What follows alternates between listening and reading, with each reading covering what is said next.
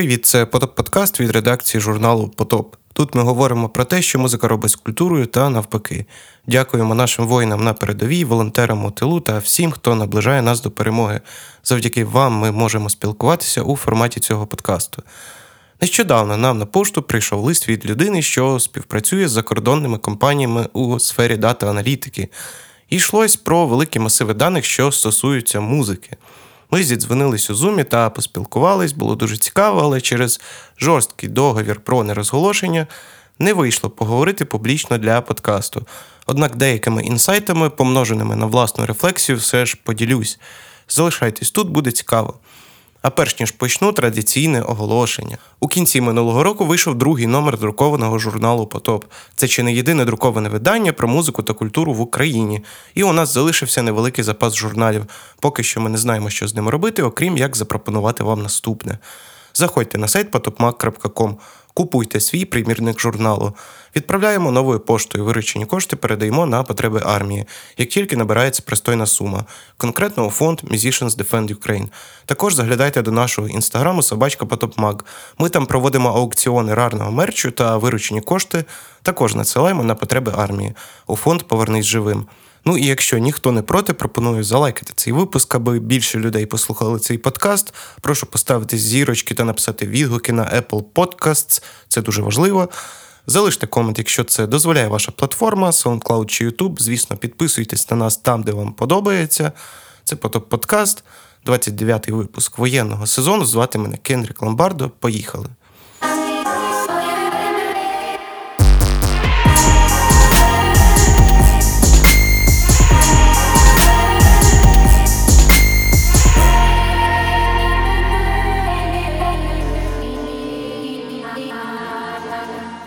Якось ще до війни мій співрозмовник аналізував популярний музичний контент у різних країнах світу, у тому числі країнах так званого колишнього СНД Україні, Росії, Білорусі, Казахстані, ну і так далі. Одним з багатьох параметрів для аналізу був муд, тобто настрій того чи іншого треку, який можна вербалізувати у вигляді тегу. Angry, Sad, Optimistic і так далі, і тому подібне. Такі теги ставлять всі артисти, коли випускають свою музику на стрімінгових платформах, аби алгоритм чи редактор жива людина цього майданчика краще знали, у який плейлист засунути той чи інший трек. Так от, пісні, які стають найбільш популярними та мають найбільшу залученість публіки, мінімум це лайк рейт, максимум це вже поширення, не можна однозначно описати якимось одним настроєм сумний чи веселий, спокійний чи агресивний. Вони одразу вписуються в кілька тегів. І вони не обов'язково суміжні чи споріднені. Скажімо, будь-яка пісня Шерон Ван Ітен чи Енджел Олсен достатньо рефлективна і підходить для того, щоб і втикати її в наушниках в метро, і для того, щоб вімкнути під час далекої подорожі в авто з компанією. Це про позитив та оптимізм, так званий living life.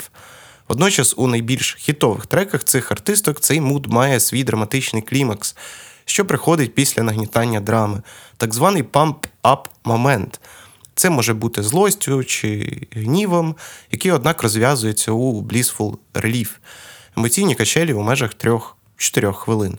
Якщо пісня має 3 чи 4 теги, то це, як правило, музика з хорошим позачасовим потенціалом. Тобто люди повертатимуться до пісні самі, і наступні покоління слухачів зможуть сприйняти її уже у власному контексті. Згадайте недавній прикол з треком Кейт Буш, іконою авант-поп музики та її новою популярністю у зумерів через серіал Дивні дива.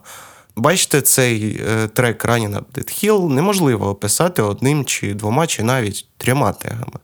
Водночас так звані хайпові треки так можуть швидко збирати багато прослуховувань, але у них максимум два настрої, якщо не один. Чи навіть нуль, це вже як з якого боку дивитися. Такі пісні потрапляють у воронку часу і витісняються іншими хітами доволі швидко. Так от, час ділитись інсайтами і далі трохи про російську популярну музику. У своїй основній масі це суцільний драматик sad mood плюс dance. Перепрошую за англіцизми. Сумне та драматичне гоцання, яке на практиці звучить у бидло таксистів та в кальянних клубах. Таксисти теж вибачаєте. Чому знову Росія? Дивіться. Зараз багато говорять про колишню залежність українського шоу-бізнесу від російського бізнесову, психологічну, екзистенційну. Назвіть ще, і це навряд буде неправдою. Але одна річ виділяється найбільш яскраво: українська музика була синонімічною до російської навіть суто технічно. Одні ті самі люди часто робили продакшн російським і українським зіркам, підпрацьовували то тут, то там як сонграйтери. Через це звучання, так званий саунд, відрізнити було майже неможливо. А саунд має свої особливості. Скажімо, британський звук дуже легко відрізнити від американського, якщо знати, як слухати. Так от, навіть таким чином створювався міф про поп-музику просторів пост СНД. Ці ж самі люди, а як правило, це доволі вузьке коло успішних сонграйтерів, створювали певні тренди на звучання. Ну як створювали? Дехто, як гриби з пахотамом, пішли у 90-ті і взяли звідти пряму хаус-бочку і засунули її у репчик, або ж якісь суперноватори, які моментально перекинули дріл на простори російського репу. Кради як митець, це нормально. Однак найцікавіше трапляється потім.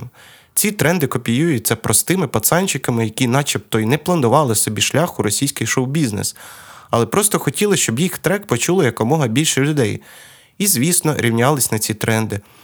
Все це працювало і поширювалось набагато простіше, ніж імперські амбіції та виховування комплексу меншовартості, де стати популярним можна тільки через Москву. Хоча, звісно, і не без цього.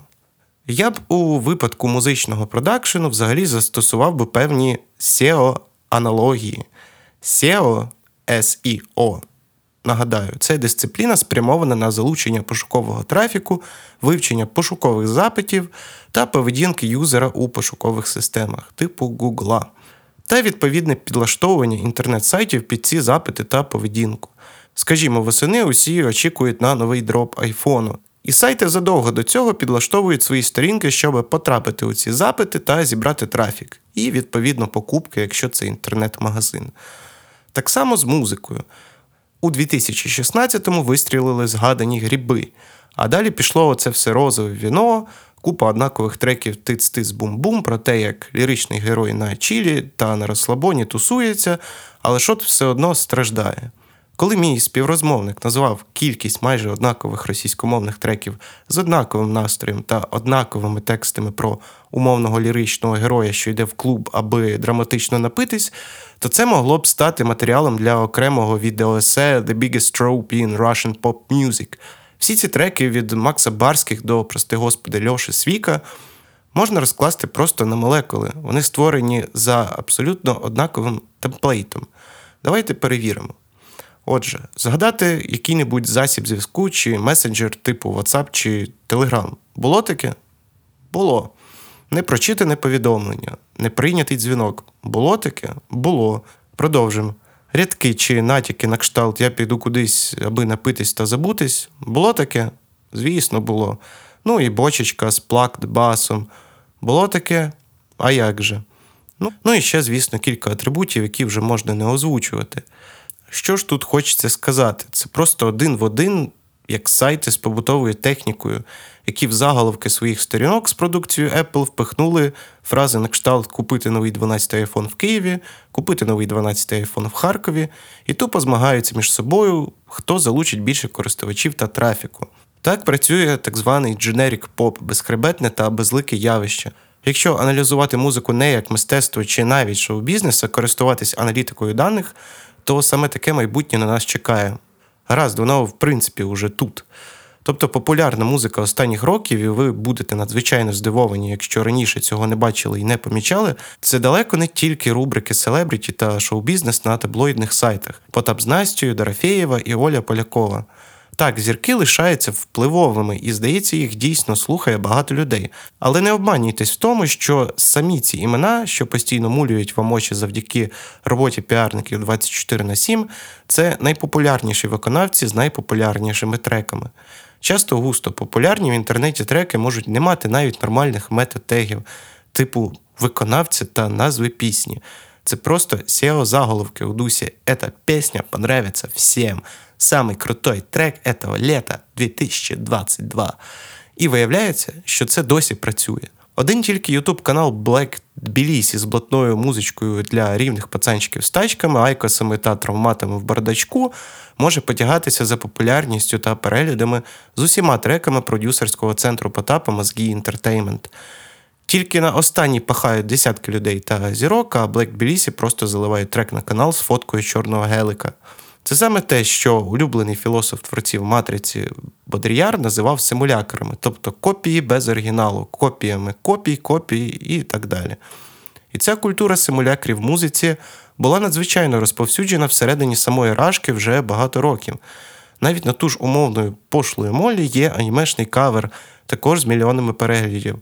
Тобто, якщо ви пам'ятаєте, спочатку там ще заморочували зі створенням гуртів клонів, а потім вже перейшли тупо на кавери. Заліземо ще глибше. Як взагалі виглядає процес створення такого контенту? Текстові SEO темплейти накладаються на такі ж однакові звукові темплейти з бібліотеки семплів. Все робиться хлопцями з бідних районів на дешевих колонках, що харчуються мівіною та й навіть цим хваляться. Майже кожен випуск інтерв'ю з бітмейкером популярного російськомовного треку був про те, як хлопець на копієчному розйобаному ноуті створює супер голий трек за 15 хвилин і дуже дивується тому, що він вистрілює. Апогеєм цього надзвичайно токсичного та шкідливого для розвитку музики тренду стала, звісно, історія казахстанського хлопця Іманбека, що зробив ремікс на трек Roses, Потім цей звук заїбав всіх у Тіктоці і приніс Іманбеку Греммі у 2021 році. Так, я тут не займаюся гіткіпінгом високого музичного мистецтва, та хай бров в епоху соцмереж я не буду пропагувати думку про те, що музика має бути обов'язково якісною, Боже збав. Але треба просто визнати і відзначити, що кривава та надзвичайно болюча лінія розподілу, яка пройшла між Росією і Україною, стосується не тільки принципових світоглядних та державотворчих питань. Диявол, як завжди, у дрібницях, у тому числі у процесі виробництва нової української музики, як наслідок у її звучанні. Треки про те, як їбашти русню і так далі, це окей. Але навіть якщо звернути увагу на продакшн, структуру і звук самої пісні, то вона мало чим відрізняється від копії, копії, копії треку тих же грибів з 2016-го. Тобто, прямо зараз всім молодим музикантам, саунд-продюсерам, їхнім друзям, які слухають цей подкаст, варто замислитись над таким питанням. А як саме буде звучати ця нова українська музика після війни? Які теги будуть суто нашими, яким тропом виписуватиметься ліричний герой? Якою має бути музика, аби не просто підігрівати суспільство у боротьбі з ворогом, а стати чимось самобутнім та самодостатнім? Врешті-решт, як ми вже пересвідчились, культура має великий вплив на колективне свідоме та несвідоме. Тому важливо думати, планувати і писати нову музику, як то кажуть, по-новому. Після війни та і зараз не просто якось зашкварно бути російськомовним репером з якогось міста мільйонника, підписувати контракт з російським лейблом чи дистриб'ютором та просто не палитись про це у соцмережах. Зашкварно використовувати довоєнні технології у виробництві музики. Це ознака поганого тону. Мало того, що старий звук продовжує ілюзію, що, по-перше, ніякої війни немає, а по-друге, що у нас з тими північними довбойобами все ще багато спільного. Якою саме буде нова музика та культура напряму залежить від нас з вами, шановні слухачі. Працюємо на перемогу, аби пізніше ми могли втілити свої задуми у життя. Тож нагадую за покупку журналу Потоп номер 2 на сайті potopmag.com всі кошти йдуть на допомогу армії у фонд Musicians Defend Ukraine. Інстаграм собачка Потопмаг з аукціонами рарного мерчу. Кошти звідти йдуть у фонд Повернись живим. Будь ласка, не забувайте про коментарі, відгуки, особливо зірочки на Apple Podcasts. Давно цього не згадував. Розкажіть про цей подкаст своїм друзям. Підписуйтесь на нас, де вам це подобається. З вами був Кендрік Ламбардо. 29-й випуск воєнного сезону. Гарного дня чи коли ви там це слухаєте.